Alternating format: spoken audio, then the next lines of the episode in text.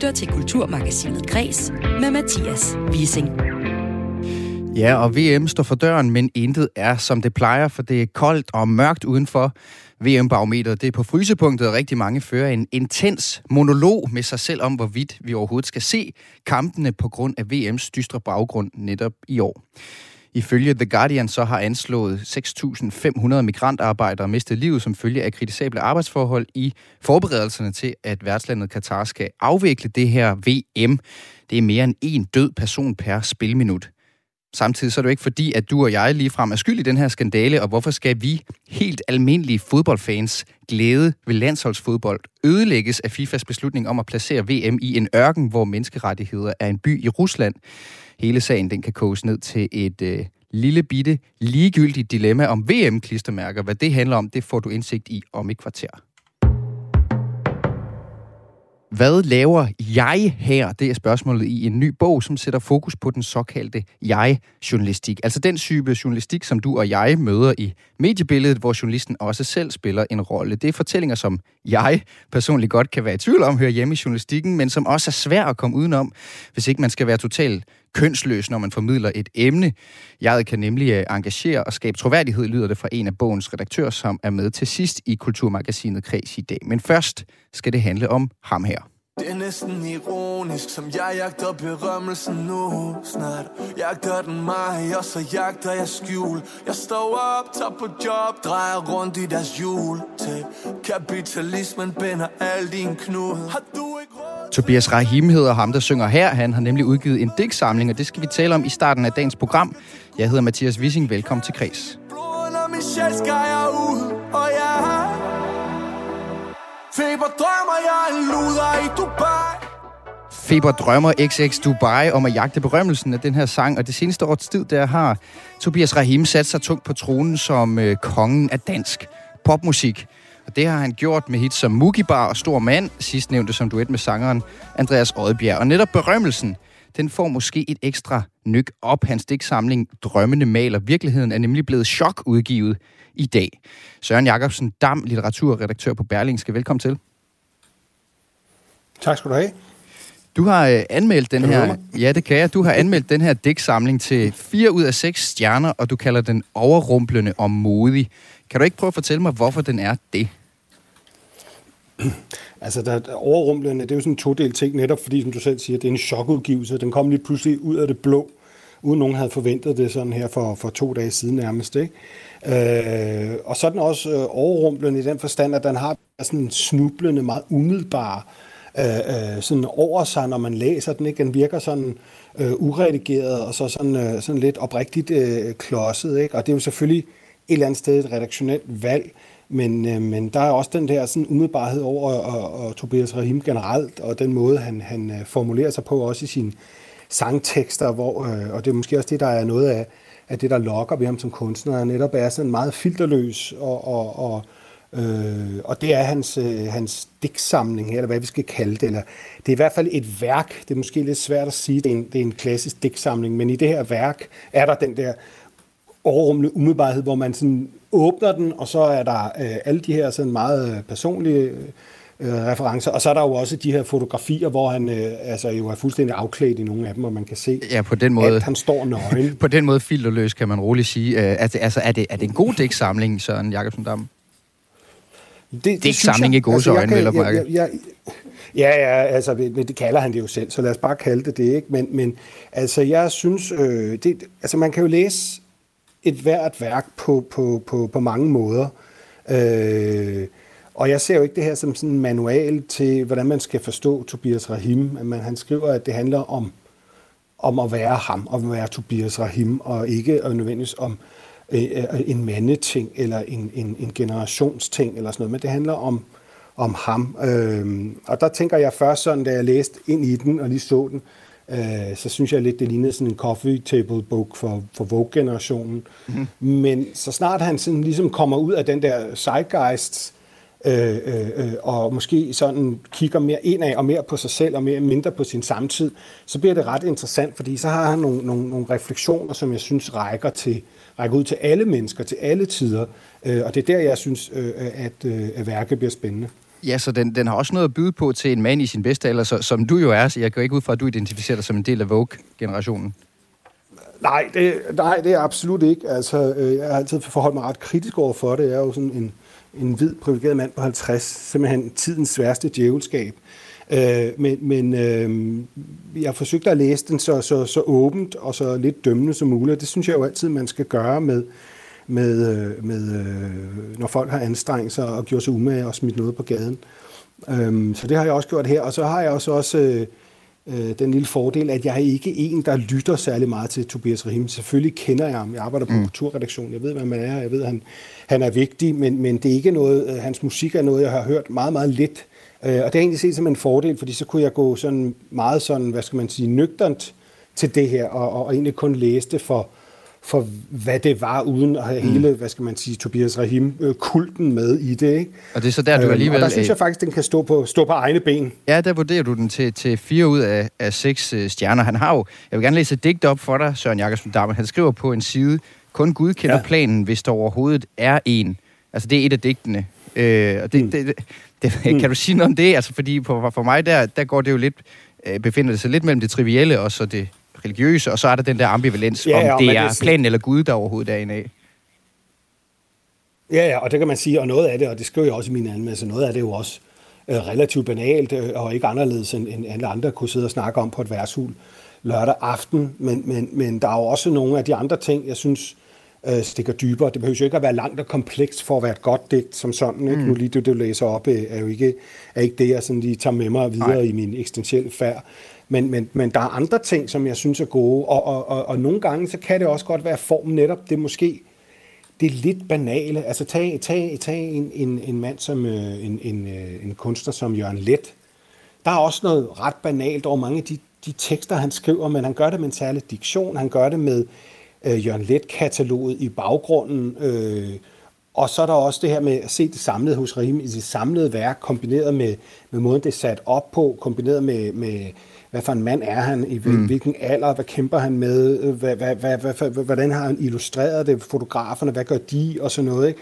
Og der, der er ligesom om, at, at at, at, at sum med enkeltdele, der er helheden simpelthen større, synes jeg nogle gange. Ikke? Og, og så er der også andre ting, hvor han mediterer sådan mere over det religiøse element, ikke? hvilket ikke er noget, man måske gør så meget i hans generation, og, mm. og øh, også sådan mere de mere eksistentielle ting, sådan noget med, jo, hvad er succes, og hvad er energi, og, og hvad er ambition, Mm. Og han undersøger også, hvad faldgrupperne er ved de ting, altså udover at, at ville ønske dem, eller at ville eje dem, eller magte dem, eller mestre dem, mm. så, så reflekterer han også over, hvad det farlige er ved det. Og der, der er det jo spændende, fordi han er den her popkonge, som han er, som har fået den her sociale og økonomiske og kulturelle opstigen på, på ingen tid.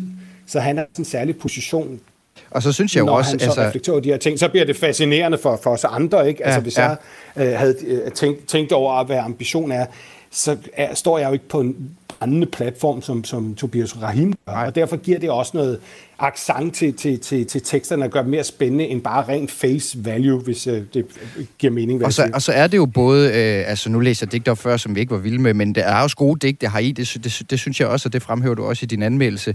Øh, hvordan påvirker de her billeder, som du har været lidt inde på, altså de er jo meget øh, eksplicite, altså han er jo nøgen, decideret på et billede, og halvnøgen på mange af billederne.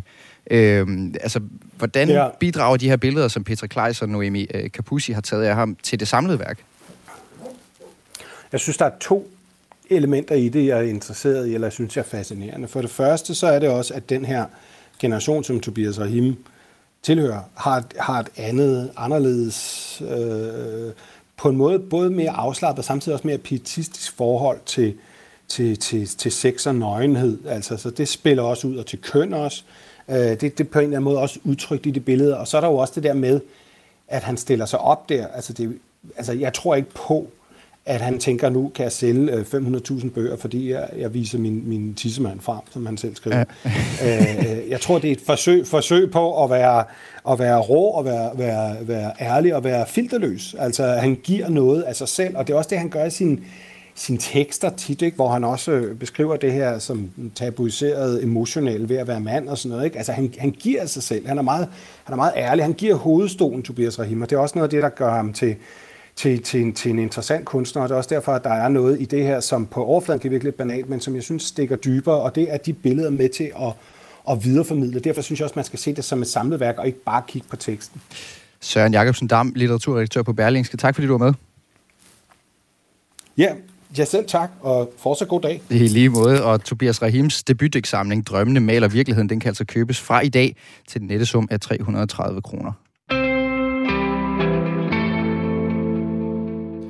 Den store VM-nedtælling er i gang. VM i Katar, en oliestat uden skyggen af fodboldtradition, begynder i weekenden. Og for mig, der betyder det normalt en af de allerstørste og allermest barnlige glæder, jeg har hver fjerde år, nemlig at købe VM-klistermærker, også kendt som Panini-stickers for virksomheden Panini Group, som siden VM i Mexico i 1970 har produceret og solgt de her klistermærker. Fornøjelsen består i at købe klistermærker. Man kan få en pakke for sådan 8-10 kroner. Og i de her klistermærkepakker, der er der så fem klistermærker med billeder af fodboldspillere fra de forskellige landes VM-trupper. Dem klistrer man så ind i sit VM-klistermærkealbum, hvor der er tomme pladser beregnet til alle de 670 forskellige tilgængelige klistermærker. Og man kan ikke på forhånd vide, hvem der er i pakkerne, så man får bytter undervejs, så man så kan bytte med andre fodboldnørder, som også bruger formuer på at købe de her klistermærkepakker, og som igen har dedikeret Facebook-grupper til formålet. Det her, det er noget, som jeg som barn, som ung og som tidlig voksen, så sent som i 2014 og 2018, albums med herover. Øh, det var i Brasilien 2014, et helt fyldt album. Det vejer rigtig meget, og også et album fra Rusland i 2018 vejer lige så meget. Det er nemlig også fyldt. Det er noget, jeg brugte timevis på at købe og klistre og bytte, og selvfølgelig også brugt tusindvis af kroner på, men ikke i år. De her klistermærker, de er blevet et meget konkret symbol for mig på lige netop det, som VM ikke kan i år, som det plejer at kunne, den der rene barnlige forventningsglæde. Og så samler du heller ikke Asger Hedegaard Bøje, journalist på Weekendavisen, hvor du først og fremmest skriver om fodbold og teater. Velkommen til. Tak for du, det. Du var der. Og øh, Asger, før vi taler om, hvorfor du heller ikke samler i år, så vil jeg spørge dig om, hvorfor du har samlet. Hvad består magien normalt i for dig? For jeg kan se, at du har nogle, altså, en del ældre, ældre klistermærkesamlinger ja, med, ja. jeg kan Rolig nu. Ja. Så gammel er jeg heller ikke, men øh, jeg har, det er rigtigt nok, jeg står her med et, øh, et fodbold-EM 1988 samlealbum, der var jeg seks år gammel. Øh, og det kommer egentlig lidt bag på mig, øh, at det er fyldt, øh, fordi jeg har ikke kigget på det lang tid. Nej. Øh, og det er, men det er så lille et album, det er så, så, så tyndt et album, men det var fordi, der var væsentligt færre øh, med øh, til EM. Der var jo otte, otte hold med til, til EM dengang. Ja. Øhm, så det er et af dem. Jeg har også et VM 90-album, som jeg desværre ikke kunne, kunne finde og tage med i dag. Åh oh, nej. Øhm, jeg håber, det er et sted. Jeg håber, min søn han har stjålet det. Ja.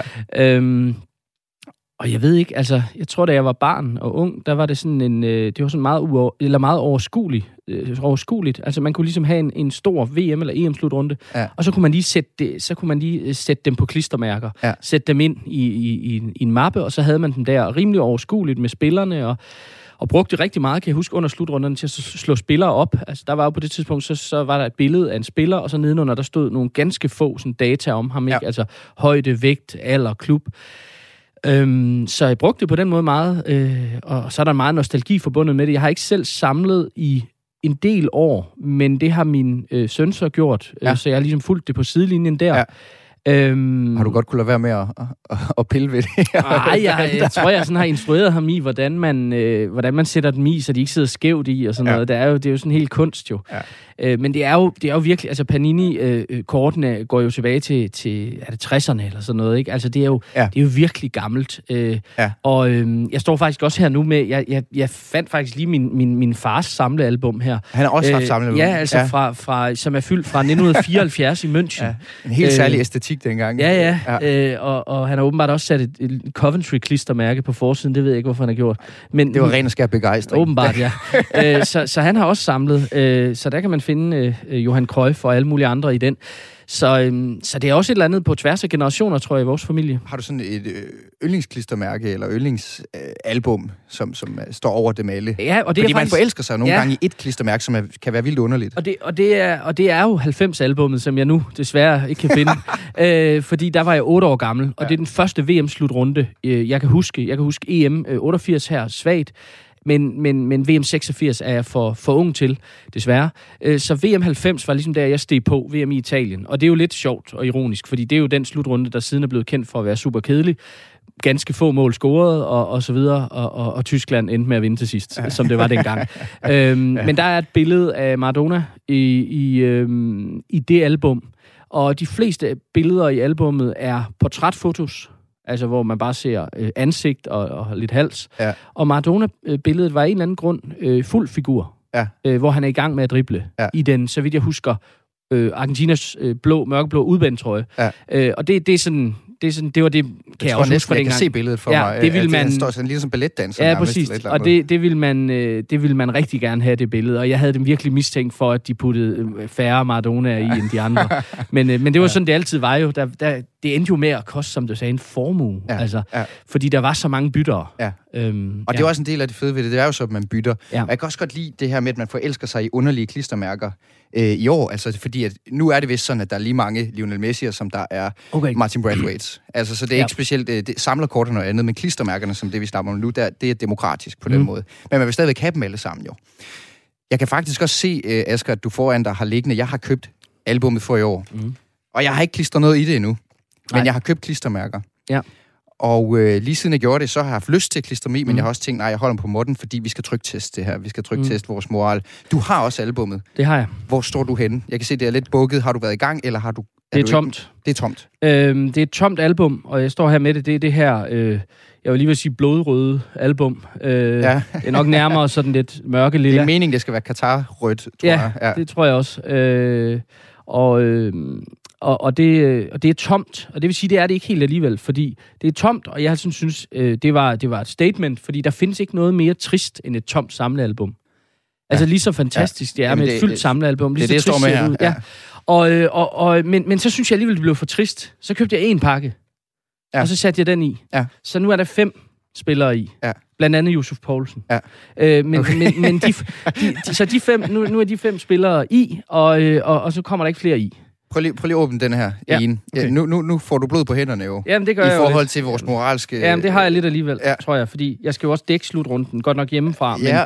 men, det, øh, men det er jo... øh, Jeg kan godt tænke mig at snakke med dig om lidt senere. Ja. Men har du... Okay, jeg kigger her. Ja. Oha, Danmark. Der jeg var har fået dansker. Danmarks hold. Okay. Ikke dog, eller du har, eller Det- hvem har her. Så skal Jamen, vi se. det er faktisk en gave til dig, fordi jeg skal, ikke, jeg skal ikke ind i det her. Nej, du skal ikke ind. Så har vi, hvad har vi? Så har vi en, en marokkansk spiller, øh, Luke Shaw fra England, en kostarikansk spiller og Jordan Ayew fra Ghana. Hvad er det, det sætter i gang i dig? Fordi det sætter noget i gang i mig. Bare det der med at pakke den op, kigge på dem. Og, øh, Ja. ha, du, jeg vil ved med, at du har lyst til at putte det ind i klistermærkealbum lige nu. Ja, det har jeg. Med det samme. Ja, Ja. ja. det har jeg. Men, men, øh, men øh, det, ja, det sætter gang i et eller andet mærkeligt. Det er sgu... Øh, det, det, det er svært at sige, hvad det er. Jeg tror, det er den der... Altså, det er ikke, fordi det kun er drenge og mænd, der samler, men jeg tror godt, uden at stereotypisere, så kan vi sige, at der er nok flere drenge og mænd, der samler, end kvinder og piger. Mm. Mm. Og jeg tror, det handler om et eller andet med, at vi kan godt lide, at det... Vi kan godt lide at lige sådan forstyr, tror vi får styr på verden. Ja. Vi kan godt lide at sådan ja. arrangere verden. Ja. Og, og, og det er det, vi gør i de her album. Sådan, vi lige siger, okay, 16 marokkanere, 16 kostarikanere, 16 tyskere og 16 danskere. Det passer. Ja. Øh, og det, derfor tror jeg, der er sådan et eller andet helt sådan grundlæggende... Det er bare øh, satisfying, tror jeg, nogle lidt yngre end mig vil sige. Ja, ja. Ja. Hvor- Kan du... Øh, jeg har det sådan, at der er noget i år, der skuer med det her Panini. Altså særligt i år, mm. Mm. som ikke har gjort... Nu kan jeg jo se, jeg har altså selv fundet min gamle klistermærkealbums frem. Det var i Brasilien i 2014, hvor der var en masse bøvl med, de ryddede favelaer for at få plads til VM-by og så videre. Det var faktisk en lille skandale. Mm. Mm. Vi har bare lidt glemt det. Så er der Rusland i 2018. Den er jo helt gal, øh, men jeg samlede alligevel, og jeg tænkte faktisk ikke særlig Mm. meget over det. I år, så det, det, her, det brænder. Mm. Mm. 2022 mm. Mm. Panini klistermærkealbum brænder nærmest i, i hænderne Ja. på mig. Ja. Jeg ved, det, det lyder frelst og irriterende og sådan noget, men, mm. Mm. men jeg kan ikke, jeg, jeg, bliver, jeg er virkelig splittet mm. Mm. i forhold til at ville samle i år. Øh, hvorfor er det, at der er det her krydsfelt mellem noget nostalgi og noget barnligt, som bare er særligt betændt i år? Altså, det er en slags metafor, det her, synes jeg. Jamen, men det er rigtigt. Og, og jeg står her på side, øh, og slår op på side 2 og 3 og kigger på de her 8 øh, eller 10 tomme felter til 8 stadions. Det er jo altid det, de indleder med, Mm. mm. de her, de her samlealbums. Og vi kan også se sådan kuldegysninger på en eller anden måde. Jeg tænkte, kunne de ikke have taget det opslag ud, mm. bare lige der, i år? Fordi, Mhm, ja, ja. fordi det er da næsten det værste, hvis man skulle sidde og få alle de der stadioner. Ja. Øhm, så, det, så det har du ret i. Jeg tror, øhm, min gode kollega på, øh, på Weekendavisen, Joachim Jacobsen, han har kaldt det, han har kaldt VM i Katar for fodboldens Harvey Weinstein-øjeblik. Ja. Og det synes jeg er et, en ret god betegnelse. Altså det her, den, her med, eller den her sammenligning med Ja. MeToo-bevægelsen, og at der skulle et stort chok til. Der skulle ligesom øh, fælles øh, en øh, gammel øh, øh, mand, øh, ja. før at det ligesom satte gang i det her. Ja. Og det tror jeg er noget af det samme, fordi du har jo helt ret. Vi kan sige, hvorfor var vi jo... Jeg var i Rusland også. Jeg var i Rusland en måned som reporter øh, i, i, i 2018, og skrev da lidt, lidt kritisk også om det, men beskæftigede mig mest med fodbolden. Hvorfor gjorde jeg det? Det var fire år efter annekteringen af Krim. Ja. Øhm, og det kan man jo godt begynde at sige. Man kan sige, hvad med OL i Beijing i 2008, og så videre, og så videre. Lige været i Kina også i år Ja, ja. OL. Ja. Øh, Vinter-OL i, i år i Kina. Øh, men jeg tror bare, at Katar er ligesom katalysatoren, eller det er ligesom point of no return på en eller anden måde. Altså, fodbolden bliver aldrig den samme igen. Mm. Øh, og det er ikke forstået på den måde, at fodbolden for altid vil være affortryllet og kedelig og trist og grå. Mm. Men vi har bare fået øjnene op for, at, at, at landsholdsfodbold, slutrunder, altid er storpolitik. Også. Ja, Ja. Det er også fodbold, og det er også begejstring, og det er også øh, små øh, drenge og piger med landsholdstrøjer på. Ja. Men det er også storpolitik. Ja, Og, det, og, det, ja. og det interessante er, at det har det altid været. Mm. Altså, vi, vi, kan, vi kan gå tilbage i historien. Øh, Argentina 1978 VM. Mm. Øh, militær, det var et militærdiktatur, som ja. torturerede deres fanger øh, 300 meter fra, fra finalestadion. Ja.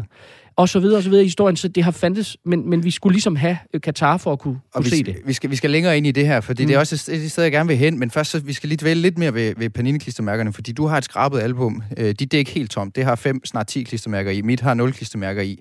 Ja. Øh, men der er så mange andre, der samler øh, i år, selvom at man ikke kan kunne få dem med fedt og af en eller anden årsag, man skulle købe dem på nettet. Jeg talte med øh, Jesper Badstue Pelby, som han hedder, som jeg opstod i en af de her Facebook-grupper, hvor man kan bytte klistermærker, man har i overskud med dem, som man mangler. Og da jeg snakkede med ham, så var han et sølvklistermærke øh, fra at være færdig med de her 670 stykker. Og for den her øh, grænvoksne mand er han jo som dig og mig, så handler det at samle om nostalgi, siger han, det vi også snakker om, om og så om lige at have bare lige et ekstra ben på hele slutrunden. Prøv at høre, hvad han siger. jeg tror, jeg synes, det er noget, noget sjovt og noget, øh, noget skægt. Altså, jeg er kæmpe fodboldfan øhm, og, øh, og følger meget med i fodbold, og, øh, og har gjort det, siden jeg var lille dreng. Og så, så de, der, de der mærker og se, øh, se de der øh, ens idoler øh, og sådan noget, det var, det var sjovt som barn. Og nu er man bare blevet, øh, blevet voksen, så man har... Øh, man har mulighed for at samle et helt album. Man skal ikke, øh, man skal ikke spørge sine forældre, om, øh, om man må købe et, øh, et mærke, eller om, øh, om hvordan og så man har også selv økonomien til at, øh, at gøre det. Ja, så fortalte så Jesper, at jeg selv stod lidt af et dilemma i år, at jeg har lyst til at samle, men jeg har ikke lyst til at bakke op, og hvor, hvor du og jeg, Asger, så er lidt ind i den ene grøft, så er han gået i den anden. Men han sagde også, at altså, øh, han ved godt, at han, han synes også, det var problematisk, men han siger alligevel, at han vil ærge sig over ikke at have det i sin samling om to mm. eller fire år, og det har alligevel overtrumfet det, eller overskygget det for ham. Mm. Øh, så for mit vedkommende, så er det jo min egen minimale og fuldstændig ligegyldige indsats, protest mod VM i Katar, eller i hvert fald led i det, ikke at købe det her, og der har Jesper så ikke valgt det. Øh, kan man godt, øh, Asger Hedegaard Bøje, som du har kigget på den her, altså du har fulgt Katar i mange år og blevet, har været på sagen lang tid før, at jeg begyndte at interessere mig for det. Kan man godt være imod FIFA og afholdelsen af VM i Katar, og se det i fjernsynet og samle på Mm. klistermærker og købe en lands, landsholdstrøje år? Ja, det synes jeg godt, man kan. Øh, altså, fordi jeg kommer ikke til at stå og, og ligesom pege fingre eller være moralsk overdommer i forhold til, hvad folk gør. Øh, ja, min sådan grundlæggende kritik i forhold til, til DBU, Dansk Boldspilunion for eksempel, og landsholdet, at det, man tager der ned, det har jeg jo sagt tydeligt og klart mange gange, at det synes jeg er en rigtig dårlig idé, ligesom jeg synes, det er en dårlig idé, at alle de andre landshold tager der ned. Det, er jo, det handler om, at de ikke tager der ned på vegne af dem selv. Altså Kasper Julemand sagde, da de tog afsted, øh, der sagde han, jeg kan bare ikke tage den drøm fra spillerne. Og Mm. det synes jeg er helt misforstået. Altså, Mm. mm. jeg, jeg, jeg mener ikke, at Christian Eriksen og Kasper Schmeichel, de tager der ned for sig selv. Ikke først og fremmest. De tager der ned for Danmark, og de tager der ned for dansk fodbold. De tager ned som repræsentanter for Danmark. Mm. Og jeg synes, når man tager ned på vej, blandt andet på vegne af andre, så Mm. har man et kæmpestort øh, etisk ansvar. Og, øh, og det vil jeg ikke lægge ned over den enkelte fodboldfan. Øh, så kan jeg synes, øh, jeg har lyst til at se det og det, eller ikke se det og det, eller samle på det album, eller ikke gøre det. Øh, men, men min største anke og kritik går mod dem, der ligesom repræsenterer os ude i verden. Altså det kunne ja. være politikere, det kunne være kongehuset, men det kunne også være øh, fodboldlandsholdet. Ja, okay.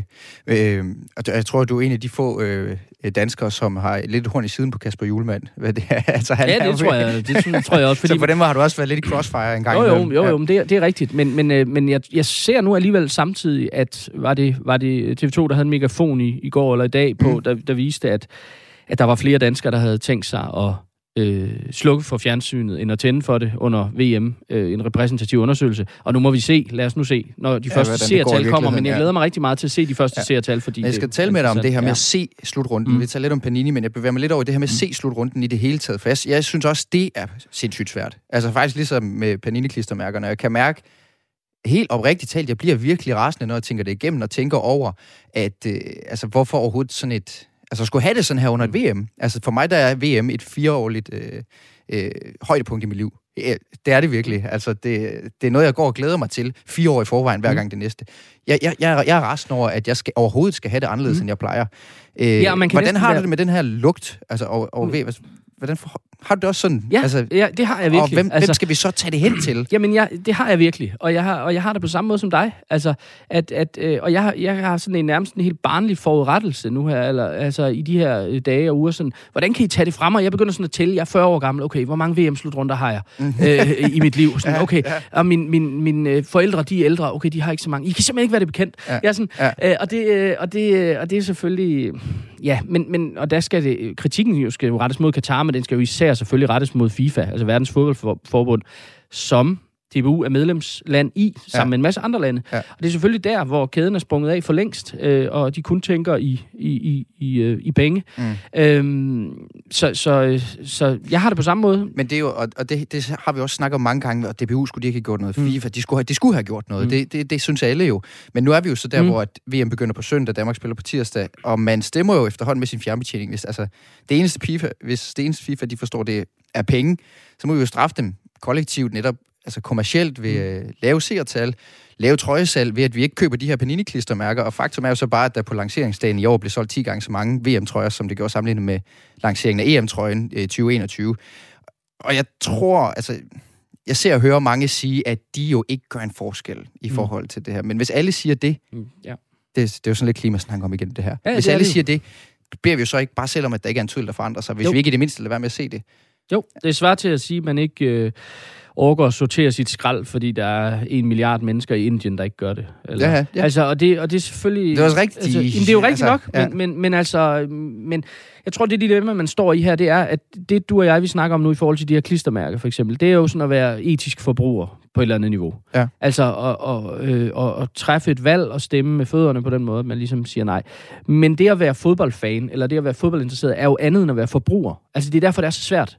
Altså, fordi hvis, hvis det handler om, at du ikke skal købe det rugbrød i Netto, eller du ikke skal købe den mælk i Føtex, så er det ret nemt at styre udenom. Mm. Så kan man bare gøre noget andet. Mm. Altså, men, men, men, men her er det svært, fordi det også er lidenskab, og det er passion, mm. og det er nostalgi, og det er en barndom igen igen, og så videre. Så, så det er derfor, at det bliver sindssygt svært. Og jeg står i samme dilemma, så kan jeg jo så sige, jamen jeg skal se det, fordi jeg, det er mit arbejde, øh, men jeg har ikke særlig meget lyst til at se det, og jeg glæder mig rigtig, eller jeg glæder mig er forkert at sige, men jeg, det jeg er mest interesseret i er, hvad kommer der til at foregå de næste 30 dage uden for fodboldbanen? For mm. der kommer til at foregå alle mulige øh, forskellige ting, som, som kan være interessante. Øhm, men jeg har også en søn på, på 13, som øh, han kan godt huske 2018. Det var sådan ligesom hans første Mm. øh, VM. Mm. Øhm, og, og han, øh, det har vi da snakket rigtig meget om også, det her med, hvad, hvad fanden gør vi? Altså, øh, og vi kommer nok til at se øh, en del af det, og, øh, og, øh, men, men og det er, jo, det er jo, man kan sige dobbeltmoralsk, ja det er det måske, men det er også sådan, det nogle gange er at være menneske. Altså, at, mm. at det er sindssygt svært Men, det, at... men, så, men så, så, så er vi jo netop tilbage ja. Ved det, at jeg er bange for, at der ikke er en tvivl, der ændrer sig, fordi de står faktisk over og skal finde ud af, hvor VM skal afholdes i 2030. Mm. Øh, og der, altså Saudi-Arabien er et godt bud på, mm. Mm. at det er der, der kommer til at være VM. Det her, det, jeg har det som om, at det her det er sidste chance for at sende et signal på en eller anden måde. Ligesom vi har, ligesom de i hvert fald gjorde i England mod øh, den der European Super League, mm. som Mm. var på vej, hvor altså, der reagerede mm. Mm. masserne. I Tyskland har de re- reageret rigtig kraftigt her de seneste par uger med boykot Katar. Mm. Mm.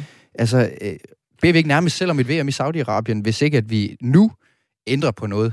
Ej, Helt det- lavpraktisk. Det synes jeg ikke. Jeg synes, det er for kynisk at se det sådan. Altså, jeg kan godt se, hvad du mener, men, men jeg synes jo, problemet er øh, FIFA, som er øh, turneringsarrangør. Det er dem, der bestemmer, hvor VM lægges. Så kan du sige, Ja. ja. jamen de lægger det der, hvor flest vil se det. Øh, ja, men, men, men, men der vil der være endnu flere, der vil se VM, hvis det lå i, i Tyskland eller i USA eller nogle andre steder. Det er jo ikke, det er jo ikke et argument for det på den måde. Så, så jeg synes, øh, altså, jeg synes, det er jo, altså, det, det, det er der beslutningen skal træffes, og, og ja, det ville da være fantastisk, hvis hele verden støttede op om ikke at se det øh, øh, forbandede VM i Katar. Men, men, men vi skal jo heller ikke glemme det her, at det er jo en debat, vi har heroppe i vores hjørne af verden. Det er en debat, vi har i Danmark, Norge, Sverige, England, USA, Australien også med. Det vi kan kalde Vesten under en samlet betegnelse. Mm. Det, er jo, det, er jo, det er jo på ingen måde en diskussion, der foregår andre steder, og ikke engang i hele Nej. Vesten. Den foregår heller ikke i Italien, Spanien, Frankrig. Så, så er vi jo i undertal. Og ja. det er jo også historien om det her. Ja. Vi står og hopper og, og, og skriger heroppe. en lille ar i hund heroppe. Ja, ja, ja. Og, og, og en gang var det også der bestemte det hele, og det vil vi altså stadigvæk gerne gøre. Og så er der altså store dele af verden, som ja. ser anderledes på det. Det er bare irriterende, fordi det er min fodbold. Ja, og det er jo sådan, vi europæer, det er jo sådan, vi europæer tænker på det. Altså, ja. det er jo, altså, al moderne sport, ikke bare fodbold, men al moderne sport i professionel sådan, tilsnit, er jo opfundet i Europa. Og, øh, og, og vi kan godt lide, at det er os, der bestemmer over det.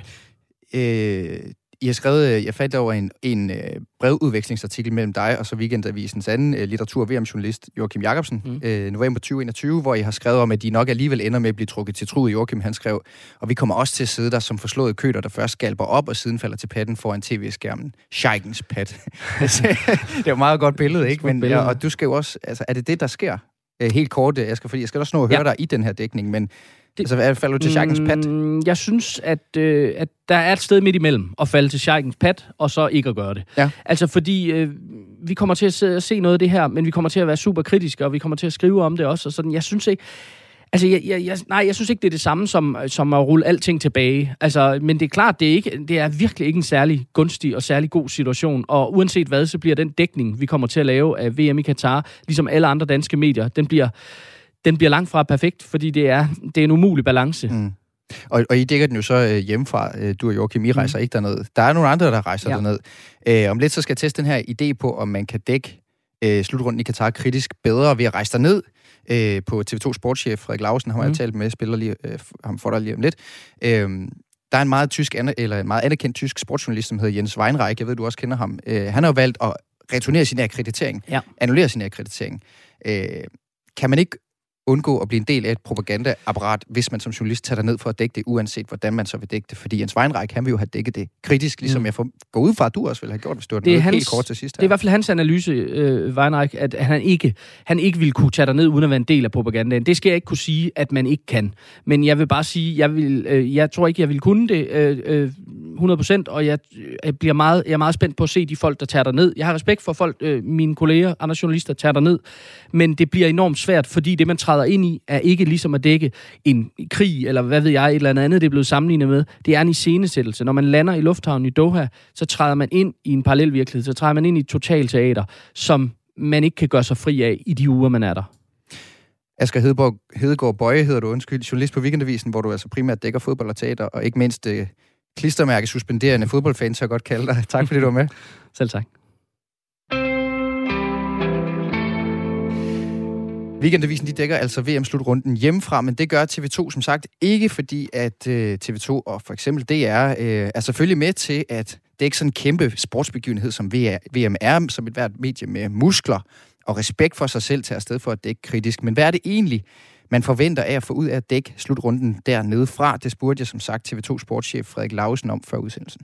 Jeg mener helt konkret, at, at hvis du skal lave en rigtig form for journalistik, så skal man være til stede som udgangspunkt det er klart, man laver jo altid en cost-benefit-analyse af de omstændigheder, man nu skal indordne sig under. Det er jo noget, vi har prøvet før. Det er jo noget, som vores nyheder har prøvet ofte. Hvis du vil ind i Nordkorea, hvis du vil til Rusland i øjeblikket, så er der jo en cost-benefit-analyse, du bliver nødt til at lave i forhold til, til om, om du føler, at det giver mening for dig som medie dernede. Og der er vi selvfølgelig i forbindelse med øh, øh VM i Katar kommet frem til, at selvfølgelig giver det øh, giver det mening for TV2 at være til stede i Katar. Det er klart, der er en del af det, som handler om, at vi skal ned og dække en sportsbegivenhed, der er VM i fodbold, og så er der selvfølgelig også en anden større del, der handler om, at vi skal ned og dække en event, som er sat i et enormt kritisk lys. Og der føler vi, at det er bedst med at være til stede, og det synes jeg også i al beskedenhed, at den optakt her til VM, som der har været i den her forløbende uge, har vist, at det sådan set er godt, vi er dernede. Rasmus Tandholt er, er gået verden rundt viralt i forhold til, at vi er dernede, og vi udfordrer, øh, hvad kan man sige, myndighederne, og vi udfordrer pressefriheden et eller andet sted. Mm. Så, så det mener jeg et eller andet sted er den, er den rigtige model for os. Mm. Du har sagt til min kollega Magnus Kraft på øh, i Fire på Foden, det fodboldmagasin, han har her på kanalen, at, at den bedste kritiske journalistik for dig ser også dernede bedst kan laves forud for slutrunden, i og med, at det bliver rimelig tilknappet her under selve slutrunden. Og de har så også, I har jo så også været dernede forud for slutrunden. Men hvorfor, kan du sige lidt om, hvorfor I også er til stede nu? Fordi jeg ved jo også, at man rent faktisk tit ser i den øvrige fodbolddækning, at man godt kan sidde i Danmark og kommentere en fodboldkamp, hvis man nu virkelig vil markere sig på en eller anden måde. Ja, men, men, men, men du kan ikke gøre det lige så godt. Altså, man kan jo sige, jo, jo større eventen er, jo større grund er der til at være til stede. Jeg synes, der er rigtig gode grunde til at være til stede journalistisk øh, den her gang, også i forhold til kommenteringen. Du kan jo måske forestille dig, at der er nogle ting på stadion, som der ikke bliver vist i selve transmissionen, fordi at myndigheder eller andre vil ikke vil vise det. Det vil man jo ikke vide som kommentator, som journalistisk kommentator, hvis du sad hjemme i et studie uden så kommenterede kamp. Mm. Der vil du kun se det, der er på billederne. Så det synes jeg, der bare er et og et vigtigt argument for at være til stede. Mm. Hvad, hvad, hvad kunne det for eksempel være, altså det her, som man vil, kun vil kunne dække ved at være der, som, ikke, som man ikke kan dække. Jeg kan egentlig godt se argumentet, jeg kan godt følge, hvad du mener sådan i, i, principielt, men hvad er det helt konkret, du tror, man, man vil kunne opdage ved at være, have, have boots on the ground dernede, som man siger? Altså, man, man kan jo i hvert fald sige, helt konkret, så kan du for, kunne du forestille dig en, en, en kamp, hvor der sidder 50.000 mennesker på et stadion, og der er nogen af fodboldfansene, der vil bruge det til at, at lave en eller anden form for demonstration, om, om det handler om menneskerettigheder eller homoseksuelles rettigheder eller andet, eksempelvis med et regnbueflag eller noget, og det førte til skemysler og optøjer i et hjørne af stadion mellem myndigheder og fans, eksempelvis. Det vil, det vil de formentlig ikke klippe ind på i selve transmissionen. Omvendt vil det jo være en historie. Det vil jo være en af de historier, man skal dække, når man er dernede som medie. Fordi det er jo noget af det, vi har snakket enormt meget om inden slutrunden. Og hvis du ikke har øjne og ører på stadion, eksempelvis, så vil du jo ikke opdage det. Du vil i hvert fald ikke kunne opdage det ved selvsyn. Mm. Så derfor så mener jeg, at, at, at jeg slet ikke i tvivl om, at det at have en tilstedeværelse under en event som VM i Katar, det er det helt rigtige for et journalistisk medie, i særdeleshed for TV2, som jo også balancerer imellem at skulle lave både en journalistisk dækning af det her, og samtidig have rettighederne til selve fodboldslutrunden. Mm. Og, og, og lige præcis det, øh, I vil selvfølgelig også gerne have, have mange seere til de her kampe, altså til at se fodboldspillet. Altså det er jo det, det er jo det, det drejer sig om. Det er derfor, vi overhovedet snakker om det. Det er jo fordi, det skal spilles fodbold. Og enhver kan jo forstå, at I gerne vil have seertal også på TV2, fordi I har jo Altså, I, I, I, har, jo, I har jo købt rettigheden til at vise kampen. Jeg kan ikke lade være med alligevel også, jeg vil gerne spørge dig i hvert fald, om I er bange for også at skræmme seerne væk ved at præsentere for meget af den her korrupte baggrund for det VM, altså at stemningen forsvinder, og at man ikke ligesom har den samme følelse om VM, og det i sidste ende ender med at være sådan en slags kommersiel interessekonflikt for jer.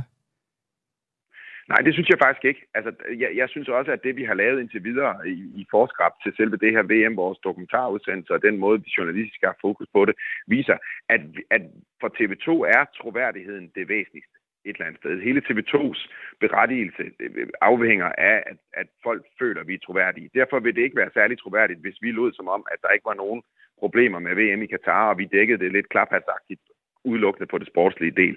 Så, ja, så når, når vi er overstået med det her, vil jeg hellere have haft lidt færre seere, fordi nogen måske har valgt det fra på grund af vores dækning om, hvad der også foregår i Katar, end, end jeg vil stå med en, med en større kommersiel sejr, og nogen flere har set det, fordi vi et eller andet sted har lavet, lavet som om, at der ikke var noget galt i Katar.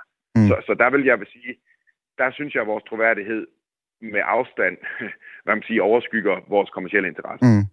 Der er jo en, øh, der er en anerkendt tysk øh, kritisk sportsjournalist, som hedder Jens Weinreich. Jeg ved ikke, om du kender ham, men han, han er sådan en, jeg godt, ja. han er sådan en dækker de her ting, og han har faktisk returneret sin akkreditering til VM, og han skrev sådan en lang øh, klagesang over, hvorfor. Han skrev, at ifølge ham, så vil man simpelthen bare ikke kunne undgå at blive en del af, øh, af, af FIFA og Katars propaganda ved at være til stede dernede. Altså, det er umuligt ikke at blive rullet ind i propagandamaskinen.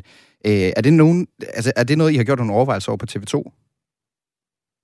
Det var egentlig der, hvor jeg synes, jeg startede med at svare på og sige, jeg synes jo, at, at vi er udmærket godt klar over, at man skal lave en cost-benefit-analyse i forhold til, tilstedeværelse eller ej i forhold til sådan nogle ting, hvor man i en eller anden grad skal indordne sig under nogle regimer eller nogle regler, som man ikke nødvendigvis, når man kommer fra et nordvestligt demokrati, synes er i tråd med, med det, vi forstår ved pressefrihed. Så, så, så på den måde kan, man, kan jeg da sagtens forstå og have sympati for, at man et eller andet sted bruger sin stemme i den forstand til at lave en, en demonstration ved at, at, at, at blive væk et eller andet sted. Mm. Nu, nu er han, så vidt jeg ved, ansat på en avis og har ikke nogen, hvad kan man sige, interesse i. Altså, du kan sige, jeg har en nødvendighed at være dernede, fordi jeg så samtidig som TV2, eller ikke mig personligt, men TV2, mm. fordi vi er en del af en event, vi har samtidig skal dække dernede. Så, så, og som jeg også sagde før, jeg synes egentlig, at vores tilstedeværelse allerede herinde, VM overhovedet er gået i gang, har vist sig at være rigtig. Mm. Fordi at de... Øh, katarske myndigheder har jo et eller andet sted øh, ufrivilligt jo nærmest øh, i virkeligheden udstillet deres egen mangel på pressefrihed ved at eksempelvis smide Rasmus Sandhold væk og stoppe hans indslag den anden dag, som er mm. gået viralt og gået hele Den her live-udsendelse, jeg havde på TV2, hvor han ja, blev bedt om at slukke kameraet. Ja, han jo i bemærket står et sted, han gerne må stå. Ja. Et eller andet sted, ikke? Så man kan sige, han har jo ikke, han har jo ikke gjort noget, han ikke måtte ifølge de regler, og har også fået en undskyldning. Men, men, men på den måde siger det havde vi jo ikke kunnet lave, hvis vi bare var blevet hjemme alle sammen. Nej.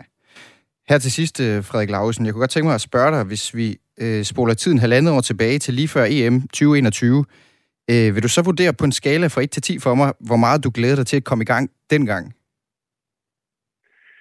Nu er spørgsmålet jo øh, lidt øh, anderledes for mig at svare på, fordi der er den store forskel på den slutrunde i 2021, og den havde TV2 desværre ikke rettighederne til.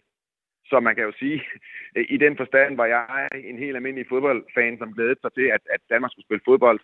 Nu har jeg en ret stor del af, af, af min forberedelse og min øh, forventning til, til den her slutrunde i, i Katar, fordi vi også er rettighedshaver. Det handler jo også om, om, hvordan jeg professionelt ser på det. Og der er det klart, jeg glæder mig egentlig til at komme i gang i den forstand, at der har været skrevet og snakket og diskuteret rigtig meget om den her slutrunde i rigtig lang tid.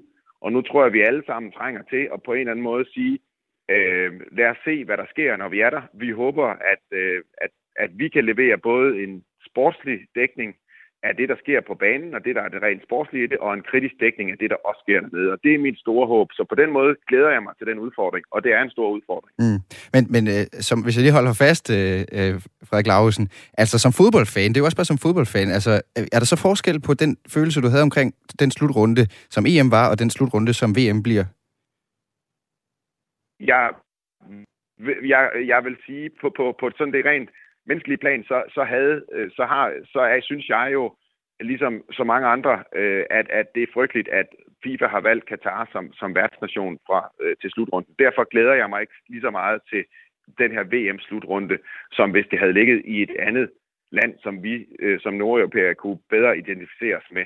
Så vil, jeg, så vil jeg omvendt sige, på det rent sportslige, så, så tror jeg jo, så forsøger fodboldfanen i mig, hvis jeg ser bort fra det og svarer rent sportsligt, tænker jo, at det danske landshold står bedre nu, end de gjorde forud for ja. EM, hvor de overraskede alt og alle. Så på den, på den sportslige del af mig tænker, gud, det kunne blive, hvad det ja. sådan på den sportslige på banen bliver en kæmpe flot slutrunde, som vi vil huske. Ja. For meget andet forhåbentlig, øh, når det her det er slut, end, end Katar.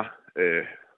Men jeg synes, godt nok, jeg synes godt nok selv, det er svært at adskille de to ting. Altså, at der ikke er et spilleover mellem netop de to ben, du beskriver der. Øh, altså glæden ved fodbolden. Øh, på en eller anden måde også bliver påvirket af øh, hvad kan man sige, øh, bekymringen eller irritationen eller vreden over omstændighederne, fodbolden udspiller sig i. Men det, det er jeg helt enig med dig i, og jeg vil også sige, jeg tror, der er måske, jeg kommer til at se færre kampe til det, fra det her VM, end jeg ville have gjort, hvis det havde været øh, et VM i Tyskland øh, eller noget andet sted. Øh, altså, jeg, jeg, fordeler, jeg deler da personligt selv øh, det her på den ene måde mishager, og på den anden måde forventning øh, til, til, til det, der skal til at ske. Men, men det er jo den journalist, der må man jo tage den journalistiske hat på i den sammenhæng og sige, det bliver vi jo nødt til at forholde os til, og det vil vi forsøge efter bedste evne på TV2. Skal du selv ned, øh, Frederik, eller ser du det hjemmefra? Nej, jeg har valgt at takke pænt nej tak til, til, til den invitation, jeg har fået til at deltage i VM-slutrunden. Og det har jeg egentlig Øh, det har jeg egentlig på den grund, at, at, at mit bidrag i den sammenhæng handler mere om, om networking og relationer, som selvfølgelig også er vigtigt og som en del af min job. Men jeg, men jeg har egentlig besluttet med mig selv og med, med mine andre kolleger her på TV2, at, at lige nøjagtigt den her tror jeg egentlig, at, at vi gør bedst ved at blive hjemme. Og det sagde altså TV2 sportschef Frederik Lauesen. Om du skal se mere eller ej, så er der nu tre dage til kick-off i åbningskampen mellem Katar og Ecuador. Danmark spiller sin første kamp to dage senere, hvor vi møder Tunesien. Du lytter til Kulturmagasinet Græs med Mathias Wissing. Du kan næsten ikke sparke dig frem for dem. Journalistiske formater, det vil sige artikler i din avis, dokumentar eller podcast, sågar endda det indslag om VM, du lige har lyttet til, hvor journalisten gør sig selv til en central del af historien. Det kan være som i den populære podcast Mors afskedsbrev fra DR af Adrian Hughes, hvor han fortæller sin egen familiehistorie og samtidig tager lytteren med igennem et øh, stykke Danmarks historie. Du får lige klip. Mit navn er Adrian Hughes. Jeg vil fortælle jer en personlig historie om min familie, om min mor og om min morfar. Du lytter til første afsnit af Mors afskedsbrev med undertitlen Til mine sønner efter min død.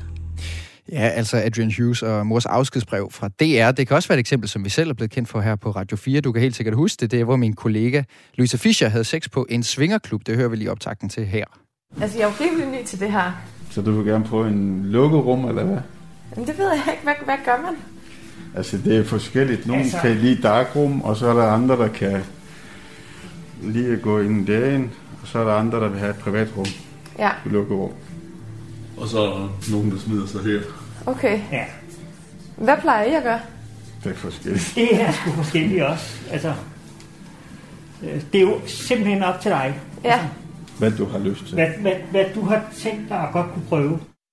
Ja, udover de her øh, to eksempler, så er det en tendens, at journalister bruger sig selv i historien i både dokumentarer og i avisartikler, hvor de altså på den ene eller anden måde selv går ind i historien. Andre skrevne eksempler på det kan være Anders Legard Schmidt, der i politikken serien Jeg løber, tager afsæt i sine egne tanker, mens han løber sig gennem sorgen over tabet af sin datter, eller det kan være Kristelig Dagblads serie Kirstens Hjerne, hvor journalist Lise Søgaard, hun brugte over et år på at undersøge, hvorfor hendes farmors lillesøster Kirsten døde bare 24 år gammel. Det er alle sammen eksempler på en tendens, hvor jeg som læser og lytter ofte bliver fascineret, men samtidig så har jeg også nogle eksempler på, hvor jeg mener, det modsatte gør sig gældende, hvor journalisten skygger for indholdet ved simpelthen bare at fylde for meget i historien. Og nu er der så udkommet en ny bog om netop de her jeg-fortællinger i journalistikken. Velkommen til dig, Jesper Gårdskær. Jo, tak. Du er en af bogens redaktører. Du siger altså, at den her type af jeg-journalistik, altså journalistik på den ene eller anden måde, sætter journalisten i, i historiens centrum, den kan vinde på troværdighed og engagere læseren og lytteren. Altså det er det, der er mening med det. Hvad, kan du ikke prøve at uddybe det? Jo, altså det her med øh, engagementet, det handler jo om, at vi er jo nysgerrige mennesker. Vi vil gerne ud og undersøge verden, og nogle gange så kan der være en historie, eller en situation, eller et mysterium, eller hvad det nu kan være, som en journalist øh, opdager, øh, og så tager os med øh, ud i verden, og så opdager vi at blive klogere sammen med, med journalisten. Øh, det kan være et mysterium, eller en krimisag, eller så videre, så videre. Så, så noget med at komme ud i verden og blive, øh, blive klogere og opdage sammen med, med journalisten, så, så bliver vi engageret og vil gerne øh, lytte med, eller læse med, eller se med til, til ende og se, hvad, der, hvad man finder ud af. Og, og det andet er jo også noget i forhold til troværdighed. Der er også nogle, nogle situationer, hvor, hvor en journalists øh, tilstedeværelse ligesom øh, påvirker, øh, hvad der sker, eller omgivelserne reagerer mm. på en øh, journalist, som så er med til at fortælle noget om det sted, eller de mennesker, mm. øh, som jo ligesom øh, forstørrer forståelsen af, af dem eller, eller stedet, eller at, at, øh, at øh, en, en, en ærlighed i, i det, man oplever som journalist, altså at man også er et menneske, ja. altså, øh, og, og det, man ligesom oplever, det er også en forståelse, eller det, man formidler videre til, til læserne eller lytterne, det er også en, en forståelse af det, man oplever, og det filter øh, kommer igennem øh, et ja. menneske, som Så det er, faktisk journalist. på en måde en, en ærlighed eller en disclaimer at sige, at det er selvfølgelig et menneske, der oplever det, som jeg så videre fortæller her. Ja, det, det, det kan i nogle tilfælde være, være noget, hvor man vinder noget troværdighed og vinder noget, noget, noget tillid øh, ja. som, som journalist. Og, og du har så i din bog, som du har taget med, øh, som helt frisk fortrykt, den udkom i går, øh, du har øh, peget på, at der er tre vigtige typer af, af jeg-fortællinger i journalistikken, altså i ligesom udspaltet tre. De, øh, altså, at de, at de jeg-fortællinger, der møder os som læser og lytter, hvor vi støder på et jeg. Mm. Hvad er det for nogle typer, du har med? Ja, der hvor det godt kan give, kan give mening, er jo for eksempel øh, det, vi kan kalde øh, forsøgskaninen. Altså, hvor man så ligesom som journalist øh, undergår et eksperiment. Det kan være Frederik Kuller på, øh, på Zetland, der, mm. der indleder et forhold til en chatbot for at se, hvor, hvor, hvor bevæger vi os hen af, efter, efter to uger, hvor, hvor menneskelig er den her chatbot blevet. Øh, så der er det eksperimentet, hvor vi igen opdager sammen med Frederik øh, Kuller som journalisten, øh, til hvor vildt det egentlig kan blive. Mm. Øh, så han underlægger sig et eksperiment. Ja. En anden en kan forsøgskanin. Ja. En, han bliver ja. forsøgskaninen, ja. ikke? Øhm, en anden kan være, og, og, og der bliver en adgang til hans reaktioner, hans indre liv og handling i forhold til det, han møder ja. i det øjeblik, det sker. Ja. Så der er også en autenticitet, man ligesom kan, kan, kan vinde ved det. En anden er den mere klassiske sådan, detektivopgave, altså hvor man ligesom, det kender vi fra krimi-genren, altså der, der er et mysterium, der er et eller andet, der undrer journalisten, eller journalisten, eller, eller gruppen af journalister er optaget af et spørgsmål ud og finde nogle svar, og ja. lægger brikkerne i puslespillet. Ja. Og det kan vi godt lide at følge med i, sådan rent narrativt, altså vi kan godt lide den der fortælling. Øh, og så sker der noget undervejs, hvor, hvor også hvor tra- øh, transparensen og troværdigheden kan komme i spil. Altså, der kan komme modsatrettede oplysninger, man kan komme i tvivl om en ja. kildes troværdighed osv. Ja. Og, og det er også med til at afmontere den der autoritet, eller den der distance til en journalist, at man faktisk også kan være i tvivl om, hvad, hvad betyder det her for historien eller for vores kilder. Men øh, den der detektivrolle kan vi også godt lide. Og så til sidst... Øh, er der den opdagelsesrejsende, hvor vi kommer ud i fremmede miljøer, andre verdener, øh, flytter ind hos nogen, ja. er der en lang tid. Og igen, der er vi ude i, hvor, hvor der er et filter, der er en journalist, der, øh, der tager sig et sted hen og oplever verden med os, eller de mennesker, som befolker dem. Ja, okay. Og altså, så den her detektiv, som var den anden del af jeg-fortællinger, det, øh, det kan man også se i, jeg, jeg ved, at det, man også skal se det i den der Det Perfekte Offer, som er en podcast, nogen måske har hørt. Ja. Altså, hvor at journalisten bag, han ligesom fremlægger sin sin, sin tvivl undervejs i forhold til at få tjekket øh, historiens troværdighed og så videre. Ja, så det er sådan en motor frem i historien også, om, om han lykkes med ja. historien. Han, han skal prøve at sparke nogle døre ind, og det håber vi jo selvfølgelig, at det lykkes, fordi vi vil også gerne finde nogle svar, ligesom han vil, fordi han er så optaget af historien. Ja, jeg vil øh, holde lidt med ham på den måde, fordi han er han ja, på spil. Øh, og, og, og, og det er jo en historie om, om, om seksuelle overgreb på lukkede afdelinger, så der er også nogle, nogle meget sårbare kilder, som han ligesom kan man tro på det, der bliver sagt og bliver udlagt. Ja. Og det er jo en tvivl, som man som lytter jo også vil have. Ja. Så den, øh, den tager han jo med ind og, og, og omfavner, i stedet for at ignorere den, kan man sige. Ja som, som gør, afmonterer det faktisk som en bombe under en egen historie, hvis når du som lytter sidder og tænker, at de taler jo ikke sandt alligevel. Det eller? kan man godt sige. Det er i hvert fald en tvivl, ja. man selv kan have. Det sidste, du sagde, det var det her med opdagelsesrejsen. Ja. Har du også et, et eksempel på, på hvornår man, vi har set det i, i jeg-fortællinger? Ja, det kan være øh, Nana Toft, der tager øh, ned til en Roma-ghetto og, og, og flytter ind i, i 16 dage, øh, og så møder nogle mennesker der, og tager jo, kan man sige, nogle fordomme, og tager, tager noget med, med hjemme fra bagagen i Danmark, og hvordan vores syn er på, på de her øh, mennesker, eller den her, det her miljø. Øh, og så er der sikkert noget, der bliver bekræftet, og noget, der bliver afkræftet. Men, men, men, det, men det er jo vigtigt, at vi ligesom ved, hvem er vi med her? Altså, ja. hvem er det, der vi oplever det her igennem, og hvad er det for en forståelse, som, som vi også kan, kan tage med? Så, så den øh, transparens kan man arbejde med der, for eksempel. Og traditionelt så har journalistikken jo haft den her opgave med at være objektiv og formidle virkeligheden, og de her meget... Øh øh, hvad kan man sige, noble dyder. Øh, men nu ser vi altså sådan en ny tendens med, med jeg-fortællinger i mange genrer, hvor jeg er gået fra at være noget, man, man absolut skulle undgå i artikler, til nu at være et ret effektivt våben i, i, i historiefortælling. Jeg kan ikke lade være med at tænke over, hvad det betyder for os som læser eller lytter, og her på Kreds, så har vi så talt med, med mediekommentator og tidligere seernes, lytterne, seernes og lytternes redaktør, hedder det, i DR, Jakob Mollerup hedder han, om hvordan den her type jeg-journalistik faktisk kan være god, men også kan øh, rumme nogle problemer. Det er klart, det er fint nok, at vi har opbildet øh, øh, reportager fra journalister, der virkelig engagerer og bruger deres egen person i fortællingerne. Men altså, vi er jo nødt til at have et grundlag af kendskærninger og fakt og øh, søgen efter øh, objektive kendskærninger, hvis vi overhovedet skal, skal øh, drive det, den samlede øh, offentlighed frem. Så, så det, er et, det er et fint tilskud og nogle fremragende fortælleformer, men altså, øh, vi skal jo for guds skyld ikke have alt journalistik i den retning. Jamen altså, der er jo striber af, af, af, af faldgrupper. Men, men, men altså, man, man, man kan jo, øh, hvad skal man sige, dykke ned i, i, i noget, hvor det bliver så selvoptaget og navlebeskuende, at man helt, øh, hvad skal man sige, forsvinder ind i, i, øh, i den øh, personlige fortælling. Ja, jeg har altså lige brugt en halv time på at tale om VM i Katar, hvor svært det var for mig at finde ud af, om jeg skulle se VM i Katar, Jesper ja. Så det kan godt ske, at de her fortællinger, de gør det sjovt for journalisten at lave. Men kan det ikke også gå hen og blive for navlepillende? Det er også noget, vi engang med får skæld ud fra vores lyttere. Jo, sagtens. Altså, og, og, øh, og helt oplægget i den her bog er jo også, at altså, der er en journalistisk metode, som man skal holde fast i. Man skal særligt researche sig selv, give sig selv kritisk modspil osv. Så, videre, så, videre. så der er sådan en præmis, som, som, som, som ligger i det. Øh, men, men der er også noget med i forhold til, at øh, altså, vi, vi laver journalistik, det gør vi ikke for os selv. Altså, vi laver journalistik for en offentlighed, altså for nogle ser nogle lyttere.